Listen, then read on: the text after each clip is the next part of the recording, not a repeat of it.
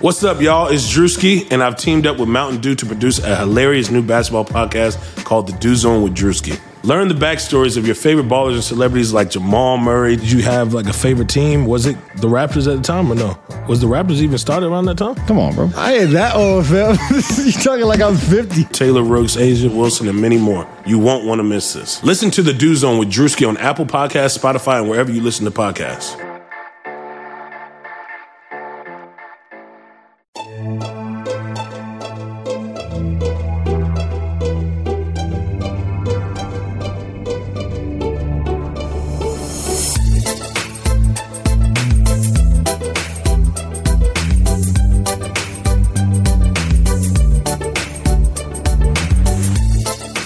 Knicks fans. How you doing? It's your boy Jonathan Macri with you for another episode of the Knicks Film School podcast. Joined as I as I always am on Sundays, uh, coming to you on Monday, of course, by my co-host Jeremy Cohen. Um, Jeremy, hello, sir. John, how are you? I am I am well. Um, so we were just talking a moment ago about how it is my daughter's birthday tomorrow, and it is your father Doug's birthday today. So uh, happy birthday to them both, and thank both of them for. Speak of the devil. Yes, I see your colored water bottle that you've just spent the last hour, half an hour making. It's beautiful. It's very nice. Thank you. Um, so uh, a couple things. One, this is gonna be a bit of a shorter episode because we both have, you know, we have family stuff going on. But we're, we, this is important to us. We we feel like we are valued members of your lives. Um, that's what I tell myself. So if it's a lie, don't tell me it's a lie. You believe that, right, Jeremy? We're valued members of the Knicks community. I'd like to think so. I hope so. No. Uh, yeah, I, I, value other people as well. I value our listeners, so I'd hope that it's a mutual mutual value of sorts. So yeah, let's go with yes. I've never met like 95% of our listeners and they are closer to me than most of my close friends and family. So um, I hope the feeling is mutual. But so before we came on, you were like, what's your daughter's name again? And I said Scarlet Ray. And you were like, is Ray her middle name?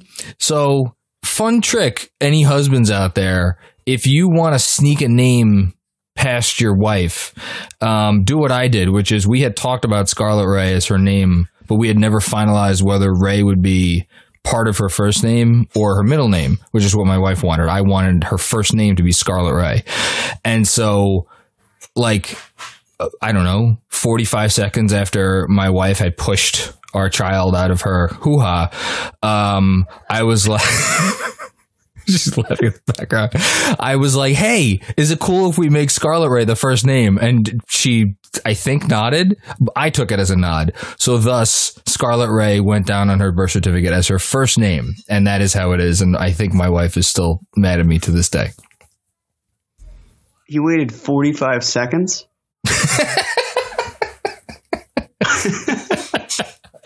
Um, wow. Yeah, I, I, was that I was that polite. Were you waffling on a minute? You're like, uh, maybe you know, I could probably cut it a little bit closer. Like, what was the breaking point? Um, well, I think I had it was when I got the scissors out of my hands from cutting, or maybe I didn't even cut, cut the umbilical cord. I don't remember that that day was a blur. Um, did I? Yeah, they made you. I did. Okay.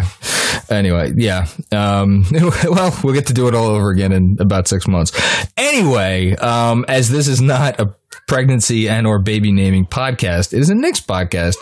Um, we there it's, it was kind of a slow week in Knicks news, which is funny because this is the first week that um, there were actual Knicks doing basketball things together but not together. Um, have you have you taken much from these uh, carefully, uh, um, well, not I don't want to say leaked, but carefully distributed photos that the Knicks Twitter account has been putting out? I don't even know what to take away from it. I don't think there is anything to take away. I think it's just nice that they've got that everyone's together and the players are learning, and it's a social distancing of sorts. You know, you've got some coaches who might be more at risk given their age, and they've got masks on. That's awesome to see, but otherwise, it's like okay. Um, Mitchell Robinson is working with Kenny Payne. That's what we know. Um, other than that, I, I, you know, from the random photos that go up, it's kind of meaningless. So I'm hoping we learn a little bit more because there really hasn't been much for us to take into consideration these last seven months. So,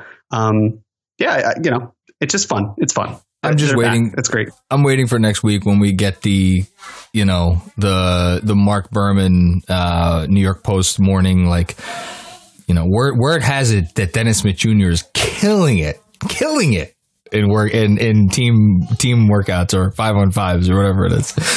You know it's coming or some some such random thing. Um. What was I going to say? Oh, yeah, our topic for the week. So it's been a slow news week.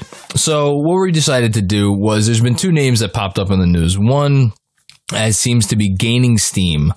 Um, maybe that's just my perception. Do you feel like the Chris Paul thing is gaining steam, Jeremy?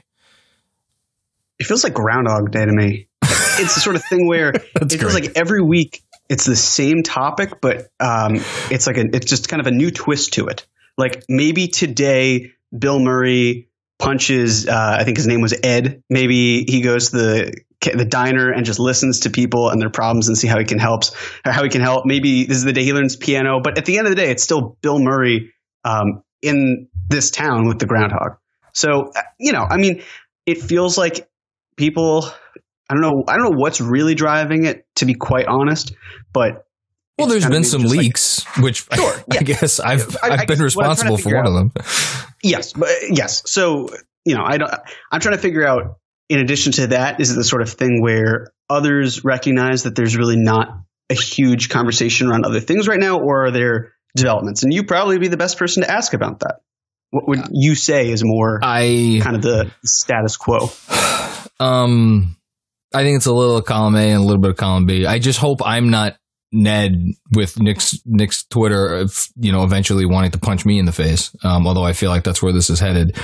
Um, I don't know. I, I think there is a little bit of a lack of other news um, because, like, realistically, who else are they going to be? T- like, we did the Donovan Mitchell thing.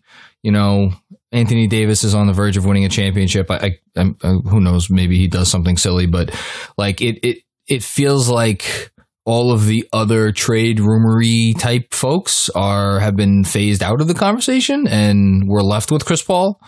Um, you know, and does that coincide with the fact that he is the most realistic trade target for them, at least as far as like significant upgrades go? Yeah, it does.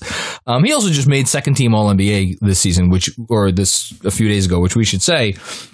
And that's maybe a good entry point into our conversation because the other guy that showed up from I'll I'll call it a news breaking NBA Twitter uh, aggregation site. I don't know. Is it was it Ross Hoops? Is that it? Was that it? The tw- Yeah. the twenty.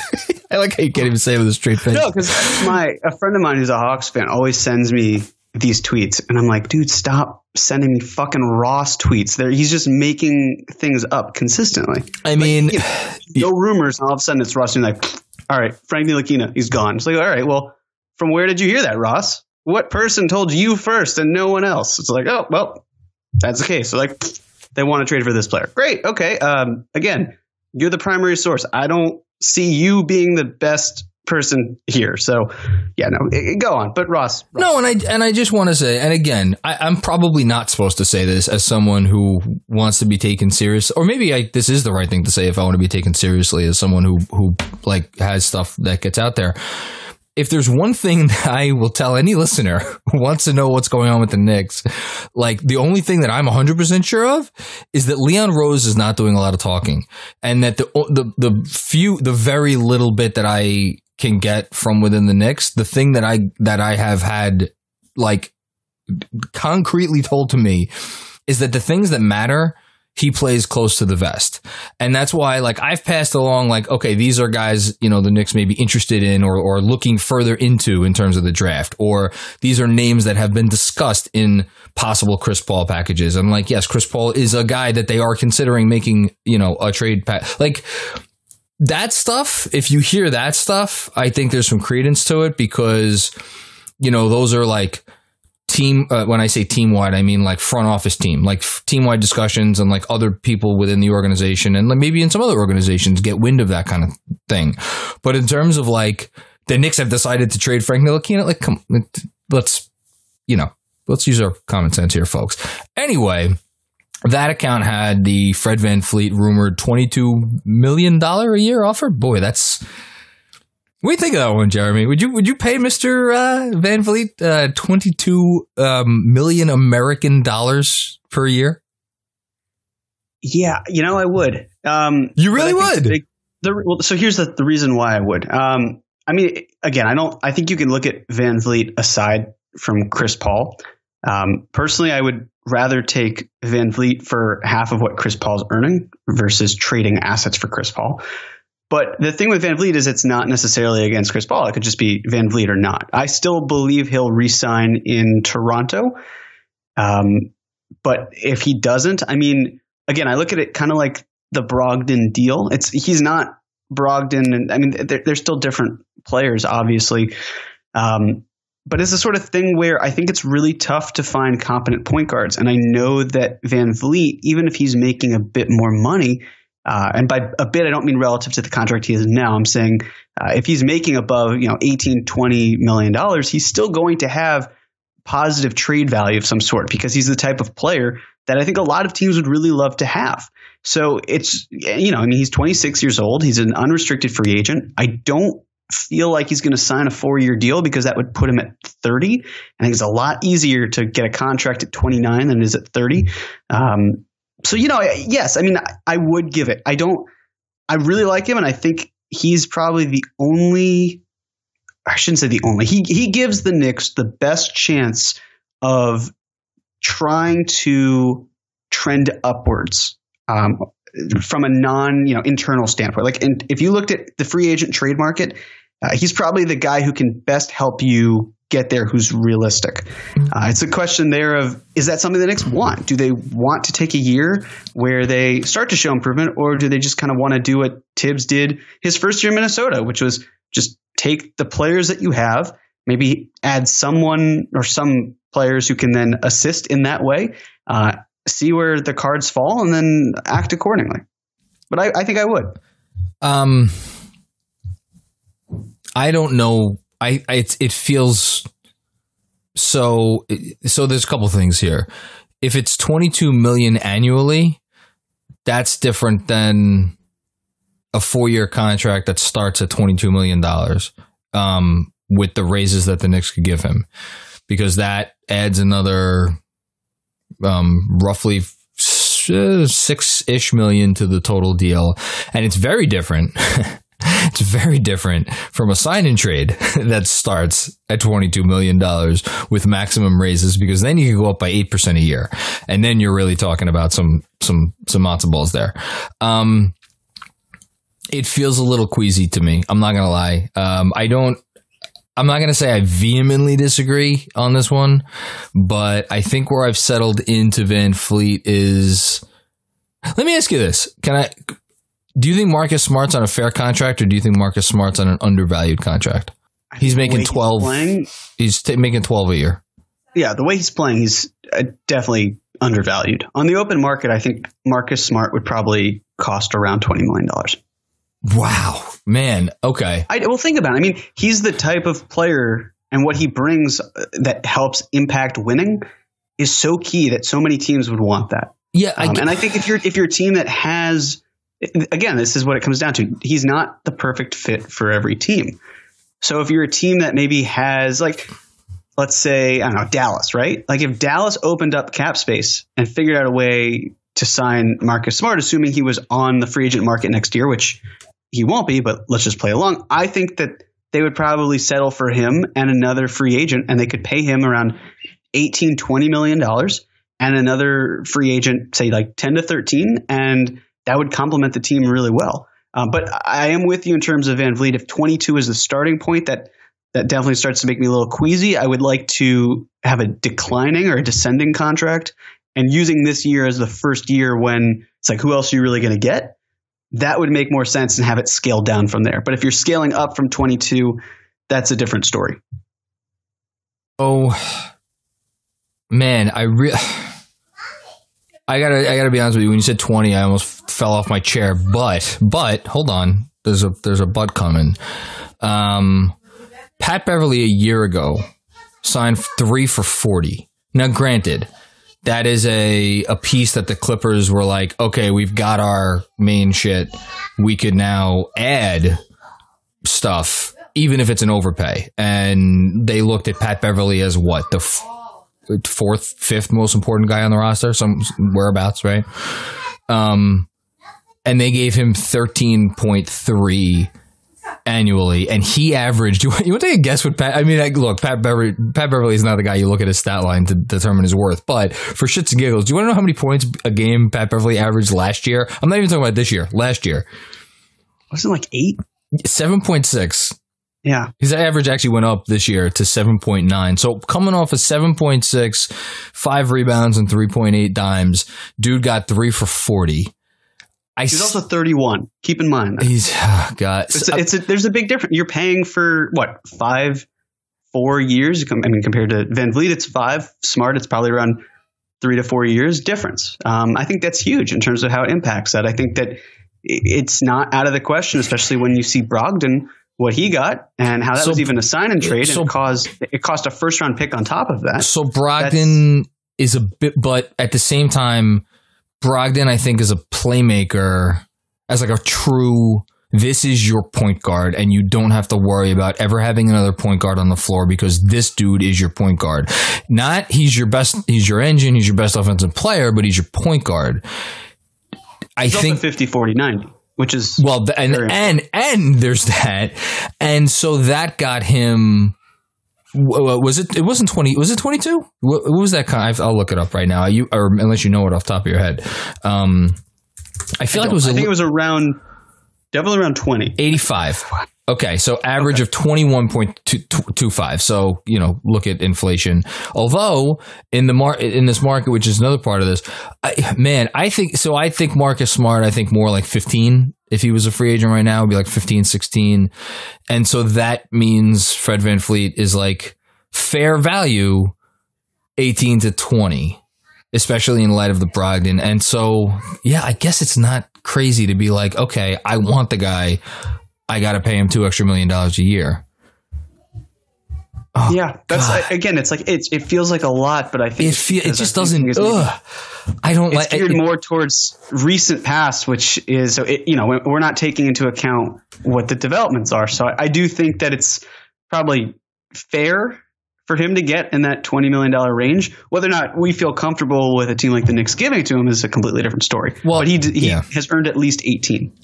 So that gets to now 20 minutes into the podcast what was going to be and and you know all of this goes to the discussion that was was is going to be the main question and i think we could answer it pretty quickly at least in terms of how we feel. We could spend hours on this debating but like if it's if it's chris paul or vanvleet and let's assume for argument's sake it's going to take four for 90 even let's say. Fuck it four for 90 for for vanvleet. That's the that's the deal. So essentially you have a choice of paying paying chris paul the same amount. I know it's a few million dollars less but more, more pretty much. The same amount over two years as you would to fred vanvleet over four years. I can't I mean, I would take I would take VanVleet in that case, but again, it, it depends what the deal is for Paul. So I'm gonna th- I'm gonna throw out for you, for argument's sake. I'm I want this to be very made very clear. For argument's sake, they give up for Paul. Um, I can't decide whether I think that they want to trade Randall or not. Fuck it. They give up Randall, Knox, and the Pistons pick. So you've called it an extra first round pick several times on this very podcast because Right. it, it it if it's not the 31st pick in the 2021 draft it's going to be the whatever 32nd 33rd something good It'll be up there. that's the that's the trade So in the article that I have for the Strickland, I kind of asked because I, it's not a Chris Paul article, but I had to touch on it. I said, are fans really going to be that upset if it's Randall, Knox, and the 2023 Mavericks pick? And you could use that. That's fine you can use that pick that's fine This- uh, sure. Um, again, I, I I'm still on board with not trading for Chris Paul, but you know it's really fascinating to me, John, because it's it goes. Like, I'm going to give you an answer, um, but before I do that, I, I've got to go a little bit deeper. Um, I feel like with Paul, it raises four questions. Right. Uh, number one, does Paul raise the ceilings or even the value of the, the players around him? Two, what would acquiring him mean for 2021 draft and free agency? Three, what would New York deal for him? And four, how does taking on his salary affect team building? So, uh, you know, I, um, Pod Strickland and JB, they did a really fantastic job with this conversation. Um, and it got me thinking, you know, so with Chris Paul and Schroeder, Dennis Schroeder, and um, Shai Gilgeous-Alexander, uh, with let's focus on Schroeder first. When Chris Paul and Schroeder were on the floor together, they had a net value or the net rating of 15.4. Wow. With Paul Okay. on, Schroeder off, it was negative 0.6. With CP3 off and Schroeder on, it was negative 6.2. And with CP3 and Schroeder both off, it was 11.3. Negative No, or positive? negative, 11 negative. negative point. Negative 11. So wait, hold on. Are you telling me with I, Chris Paul on the floor and Schroeder off, the Oklahoma City had a negative net rating? Negative 0.6. However, it, it depends on other players because with CP3 and SGA on, it was plus 7.8. With CP3 on and SGA off, it was plus 4.5. See, so there's the discrepancy with 4.5 versus negative 0.6. Gotcha. Yeah. With CP3 off and SGA on, it was negative 5.6. And CP3 and SGA off, it was negative 11.9. So, yeah, I mean, it makes sense that a guy who's all NBA this year is going to elevate the players around him. But it's pretty striking to me that with him off the floor and they're both on, I mean, we're talking about both of them being more than negative 5.5.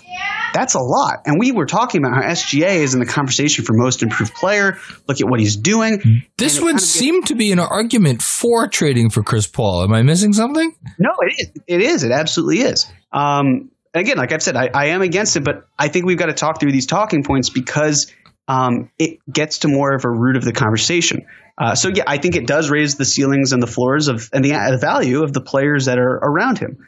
Um, now, how that impacts the 2021 draft is fascinating to me because I think a lot of fans want to play for the draft pick, and I can't say I blame them. Um, but the question then is uh, with free agency, right? So, how exactly do fans think, or, or why? Let me put it this way: if the if the Knicks are terrible next year, and yet they have room for two max salaries, why would two players want to come to that team? And I'm talking. I'm not talking about like you know They wouldn't. okay, bad. I'm talking right. They wouldn't. They'd be awful. So then the thought process, and you know me, I I consistently think about how the Knicks can save. So if these players won't come, what exactly are you using that cap space for? Now, this isn't an argument to trading assets to absorb said player like Chris Paul to take you out of the conversation. But instead, it's like, okay, well, if you're telling me that even if it were, even if the Knicks exited this offseason with Chris Paul on their team and managed to take on a salary dump, leading them to effectively um, a neutral or a push in that case of assets coming in and going out, is that really so terrible? Especially because the Knicks are going to be playing potentially the Atlantic Division um, more than they normally would because of travel. That's what uh, Shams Charania of, of the Athletic reported that that's going to impact the team. He did. So if he the did. Knicks are going to be playing the best division in basketball far more than they would have before, is Chris Paul's addition really going to help them or hurt them? I, I think it's an argument that you could say it's going to help them, maybe not in terms of the wins and losses, but it helps them mature as players and develop, which if you're the Knicks, that's actually a perfect scenario that puts you in prime position for a great pick and your players are getting better. The problem is you're just playing far superior opponents. so So that's that's the second one. The third then comes good. down to what they would deal for him. So if it's that type of option, again, if the Knicks also then say, we know we're going to suck this year, and we know we can get a bit better in 2021, uh, and we'll still have some room. But if we take on a salary dump that maybe expires that year, and there aren't that many of them, um, my article does get into it, but there aren't that many. Uh, then maybe that's an opportunity for the Knicks to still spend, get assets, build without doing too much, because the Thunder, looking at what they have and the other teams that are on the market, it's very possible that they could just say, uh, "We just want to get rid of this contract. We don't want to deal with that final year, and we don't really want that many assets back. We just want to get this off the books because Chris Paul, like with the numbers I just told you with Schroeder and SGA, and I'm sure you could see it with maybe some of the other players as well. he's the reason why there. He like he's standing in between. Um, like Cade Cunningham tank and just like being mediocre in the West. And all credit to them. Yeah. They did very well last year, but I don't think they're going to bring Gallinari back. I don't think they're going to run it back. I think they're going to try to save some money and, and if you take Chris Paul off the team, they're they're in the Cade sweepstakes. I think I think that's I don't think that's overstating anything. Um, did you wait? Was there a fourth Um, point? I believe. point was just how does taking on his salary affect team building? And again, Okay. I think that that ties into 2021. Are you more likely to get a decent caliber player on free agency with Chris Paul on your con- on the books or not? And if it doesn't matter, then and you've given up no assets and you know you're going to lose because you're playing great teams for the vast majority of the season to begin with, what is really the issue? And so, and that is where I'm at. That's why when I say and I compared me wanting Chris Paul, I said I'd rather eat a raw blowfish. I said this in the Slack channel, and for those of you who maybe aren't as aware, that would kill you. That was a week ago. Talk I'm about an old school Simpsons episode. Oh my goodness, throwing it back. It's before you were born. Anyway, I still watch The Simpsons. Uh, it's great, but yes, um, exactly. So it's the sort of thing where I now I'm at the point where I'm almost seemingly convincing myself or or spinning it in a way where if the Knicks do trade for him, because let's face it, uh, you wrote about it with Buck's Film Room, uh, Buck's Film Room, not Film School. Is that correct? Bucks film room. Yeah, I think so. Bucks Yeah. Room, about how a trade with Milwaukee might be pretty tough. Um, Philadelphia, if they don't want Tobias Harris's contract back, if they don't feel a, a dump and pump is in terms of his asset and try to trade him for more picks. Wait, hold on. Dump it. Uh, Hold on. I give him credit for that. Wait, It was- wait, it was- wait, wait. It's all, Who's getting credit for that? Because I want to go write that person right now. Dump and pump. said a dump and pump, uh, and I think it's great. Um, so if you sorry. got that. And that's fine. If they don't want Horford because they've got so many picks, then they don't want to. Uh, you know, he, Horford's a great uh, person. At term, it, it seems from just a, a locker room standpoint, but they don't really want a, a kind of like a bloated carcass of a contract on their books, probably, and they don't need the picks to do it. More picks are nice, but not if it means just killing cap. I don't know exactly what they want, but that, that's the point. And the Suns, they don't really have the money to take I on I- Chris. I Paul, don't see that happening. I just don't think it works. It's not gonna. That's So- not gonna happen. Right. So then you look at these teams, and maybe there's a surprise team in there, but that's the thing. The market will dictate what Chris Paul's worth is. And if you're telling me that maybe the value going out is Randall, who, again, if you trade Randall, you're actually, you, you're not, you know, it's not just adding Chris Paul's $41 million salary. It's the difference between the two, which I want to say is like $23 million. Point being, it's then like, okay, well, again, how does this tie into the draft? And you go back to the same schedule conversation. This is where I'm at, and and it's it's frustrating because everything that I thought I felt, I'm now thinking like, yeah, I, I could see why it's okay to do this. Do the um the Chris Paul conversation has completely thrown everything that I maybe not that I thought I believed, but like I think it's made me re-examine everything that I've thought to myself over the last several years about trying to build out the Knicks. And if I was listening to that as an audience member of this show, I would say, well, that's easy. Macri's just trying to talk himself into the thing that he thinks is going to happen so as to not be apoplectic after it does. And you know what, listener of the show, you might be fucking right. Um, so that's number one. Two, I cannot listen. There's so many logical discussion points to this conversation. You just went through them. I went through them in an article. Um, I think it was last week at this point or two weeks ago, whatever it is, about how it, it's such a multi-layered conversation. You know, and to that end, I just want to throw in two things. One, I don't think that they're going to give away anything in a trade that they think can come back and be of serious, significant value. I do not think that they will. I don't think they would include Kevin Knox in a trade if they actually believe Kevin Knox has a chance to be a really good player. Does that mean that they won't give him away and he ends up as a really good player? No, but I think th- they're not giving anything up in this deal that they think has a even the a sliver's chance of coming back and biting them in the ass.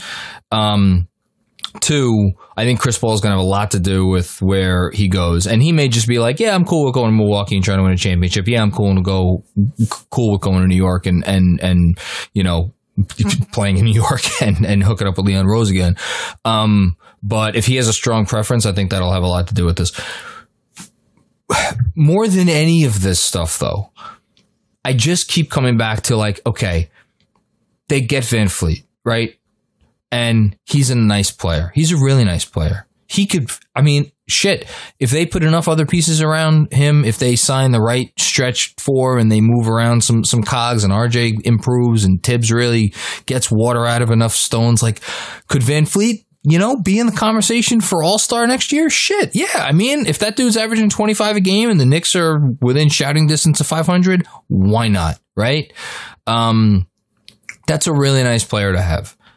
And it's a guy that like, is he going to be easy to trade in two years on his contract? Is he going to be hard to trade? Is he going to be like uh, in demand? I, I I don't know, but that dude isn't Chris Paul because there's only I don't know five, six guys, seven guys in the NBA. And I'm, that's not to say Chris Paul is still one of the five to seven best players in the NBA, but I do think Chris Paul is one of the five to seven most impactful players in the NBA in terms of the overall effect that he has on your organization, which gets back to the first thing I said when when I went on this mini diatribe, which is that it's forcing me to re-examine stuff. To me, that's like if if you have a chance to bring a guy in and makes everybody take your organization seriously, both for like who he is as a player and also how he changes things instantaneously on the floor. And I'm so happy, Jeremy, before in all those on off statistics you shared, you didn't step on any of mine for my newsletter on Tuesday. So thank you for that because I have a couple that are in my back pocket. Um, and it's just I can't I can't get around I can't get past the importance of that simple fact that he comes in and it's like, oh, okay, they're a force to be reckoned with, not only because of the reputation he brings and the players, you know, president of the Players Association and, all that stuff and individual talent, but because there is no such thing at that at that point of coming in and being like, oh, it's the Knicks.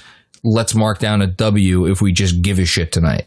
Now it's like, oh, fuck, we got to actually play this game. Are we still probably to win? Yeah. But like that change in organizational mentality for the young players on your roster. And I feel like we too often, and I've done this in the past, people will poo poo the, the like, yeah, he's a good leader and he's good locker room presence and this, and no, no, no, no. It's so much more than that.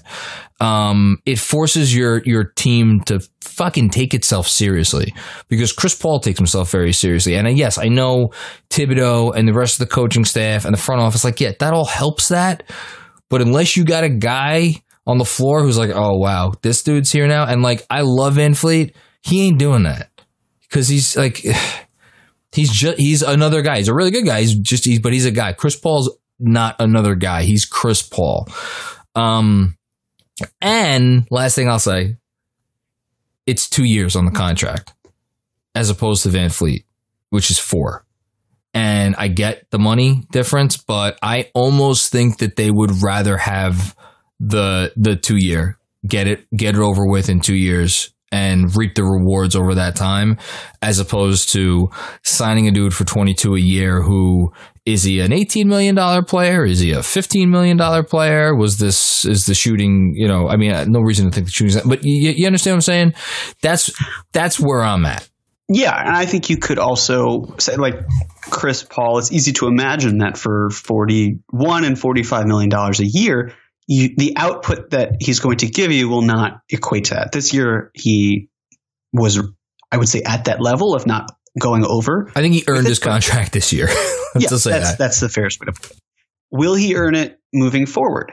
I don't know. But again, we aren't there. If he's helping, if he does something or he does things to help Mitchell Robinson or RJ Barrett or this year's draft pick or Frank Ntilikina, whoever it may be, and turns them into winning players, and they look back and it's like, if I didn't have Chris Paul, I wouldn't be where I'm at today, then you know that's that is invaluable in some ways. And so then I, I go back to that conversation of okay, let's throw both of these guys out there, right? Because an idea that I think a lot of Knicks fans have, and this is one I've been totally comfortable with, is saying, okay, let's bring in DJ Augustin for a year or a player like him, And then let's just see what happens a year from now. And the question that I then kind of go back to is like, well, what happens a year from now? It's like, well, anything. Okay, right. Anything could happen. But what are you likely to really do? I mean, sure, you could potentially get some high, you know, you know, like talented It's- free agents. It's the lottery But, but pick. what? it's the right, lottery that's the pick. thing. You're, That's it. You're basically just saying, I want to lose games, and it's it's then a bigger conversation because yes, I agree. The Can more ju- games you lose, the, the higher the odds. Uh, But the one thing I'll say here, uh, and then yes, please jump in, is I feel like if you do have a deeper draft, then you have a larger margin of error to win games. Because again, the teams that have been dropping these last two years, it's a small sample size, but the teams that have dropped have been, I think, second, fourth, fifth, and sixth, something like that. And the teams that have risen have been seventh and eighth. And that's why when we had the conversation after the lottery, where I felt like it, the question maybe shouldn't be why did the Knicks lose more games? It should have been maybe they should have won more games. And that's the that's the catch twenty two with this whole system, and why maybe we are having this loser mentality of thinking and there is a way to have your cake and eat it too and you can start winning games and still move up. I wouldn't trust it based on the Knicks luck but you know the past is the past in terms of dropping or not rising the lottery. It just takes one It's- year to make that change. It's and it, it, it's a deep draft, and I was texting with Spencer the other day about this uh, when we were. T- I mentioned to him someone that I had heard the Knicks are are looking at that I'm not ready to say yet, but someone who's in the 2021 draft, and and Spencer was telling me that he would rather they look at a few other guys who are currently projected to be in like the bottom half of the top 10 um, of next year's draft. And it's like, it's that deep of a draft. And like the, and this is, I guess, the last thing I want to say. I think there is this notion that if they go the DJ Augustin, you know, bring in a stretch four and a one year vet or one year uh, contract, you know, make incremental improvements to the roster, this and that, go out, win 27 games, finish with a bottom four record. There's a way to do that and come out of the season feeling positive because you go out and you play hard every night and you you play a style of ball that is commensurate with the, the league right now as opposed to something so fully antiquated that it is almost incomprehensible that they played a certain way last year and the year before that. We don't need to talk about it. Um, and there, there's this notion that like you that's the you could have your cake and eat it too for a lot of people right? It's like yes we're not going to win a lot of games but it's going to feel better because we have a real front office now who knows what they're doing and a real coaching staff and the whole thing. And I wonder, and I've made that argument. I have made that argument on this podcast. I've made it in newsletters. I've made it a lot. I'm, I'm wondering if that isn't the, the pie in the sky. And if at the end of the day, if you suck, you suck. And the only, the only way to not suck anymore is to not suck. Um, and if that's, if it's maybe a lot simpler. And look, you know, Leon Rose brought a whole lot of people into the organization who have been in and around the NBA for a hell of a long time. And I guess I trust those folks' evaluations about like, this is the importance of bringing in a guy of this caliber to this organization right now, or we're okay getting through another year of gobbledygook, hopefully better gobbledygook, but still gobbledygook. Um, and then, you know, we'll start to make the, you know, the significant push after we get another, another piece that's again a sure thing, which again may not even be a sure thing because of the new lottery odds, which complicate all of this. Yeah, that's where I'm at. And we, we're at the 40 minute mark. We said we weren't going to go past 40 minutes to honor our family. So, Jeremy, that's the last time I'm going to say. Anything else from you before we get out of here? I I- like I feel like I'm talking myself into him the more I talk about it. And that's the crazy thing. It's again, I we're not the ones involved in the situation, right? We we see it from the games and the practices, but we're not interacting with the players on a daily basis. So if you know, if Leon Rose working with um, Walt Perrin and Brock Aller and any of the other talented, and we know they're talented executives if the conclusion from there is we need Chris Paul, you know, I might have some hesitations. I think it also it does depend on what you're giving up, and that does mean opportunity cost as well. But if the, if they're at a point where they feel confident that they're committed to a two year like we're not going to go after free agents, we're not going to try to be this free agent hub. We're just really going to focus on what we've got, and then 2022 all this money comes off the books. Um, you know, you don't have to worry as much about the Mitchell Robinson conversation that we just had because you still want to be frugal, but at the same time, it's not like you have to play around with this contract. Like the entire conversation around Robinson, it's like we can just offer him a good deal and we don't have to have this stress of are we going to have to add talented free agents around him. Uh, you, you, can kind of just build internally and hope the rest comes into place. So kind of simplifies things. Simplifies a lot of it, things. It, it, really does. It really does. And again, I, I, think it's fine to consider the options that we've talked about before. You should be listening on every player, and I think you should still be making calls because if, if someone's got to make the calls, not everyone can can be listening the entire time. Um, so with that, that's a good. That's a good call. You know, right. So, so with that being said, I, you know, I would say I'm, it's still not my preferred option. But then when you really closely examine everything else and still try to build a team that has a higher ceiling and you're just kind of focusing on these next couple of years to really go all in and not have to worry about any outside distractions. I'm sure a lot of fans would love the idea of I don't have to hear about Knicks for clicks or whatever you want to call it well, because the idea is that there's no cap space. There's no there's or at least there is, but it's not to get stars. You know who else doesn't complimentary players. You know who else is sick and tired of hearing about Knicks for clicks?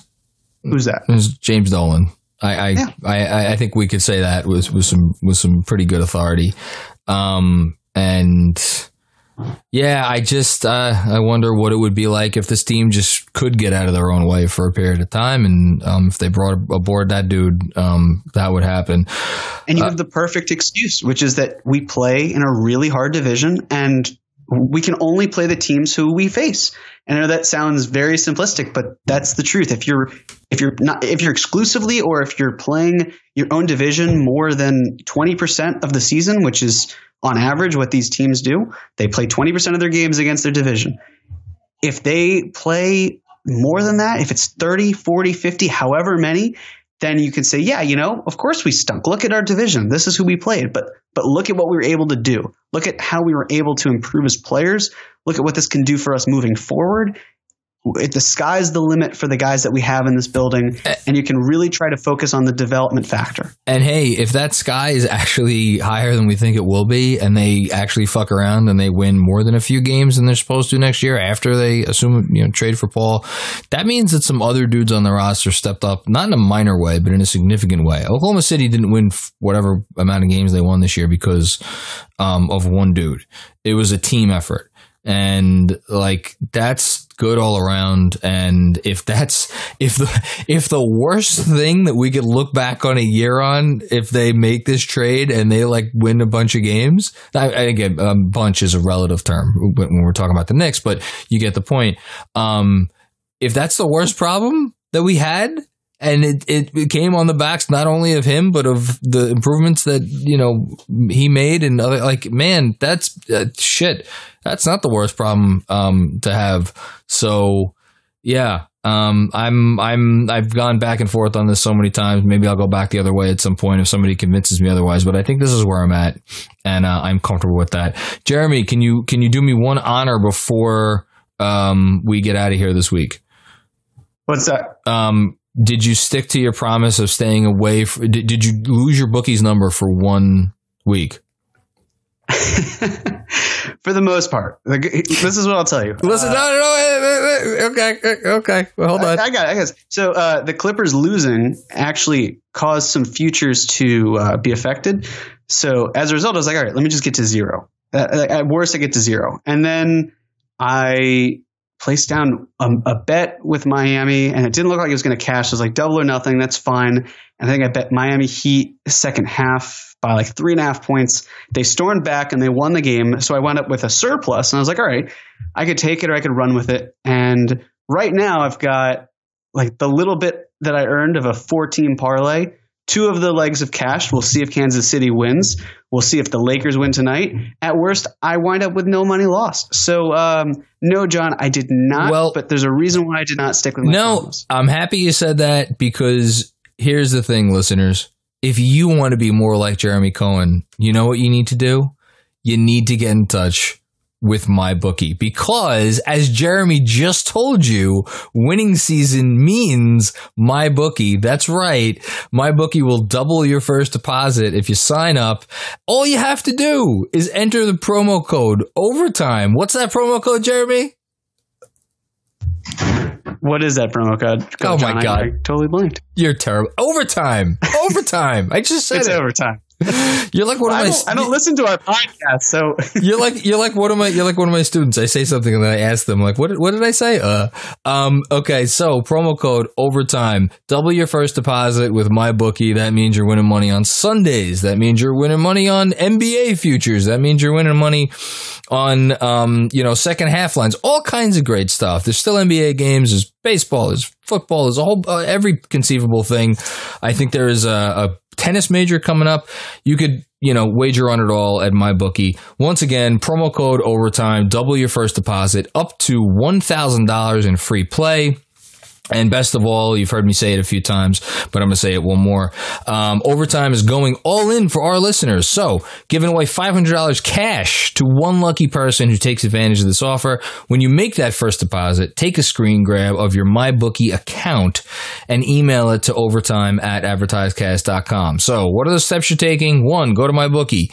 Two, enter the promo code overtime. Get your free, uh, double your first deposit. Then email your, um, screen grab to overtime at advertise c-a-s-t dot com and $500 will be given away at the end of september oh my goodness that's in like 10 days jeremy you are the man takes one to know one. Thank you, John.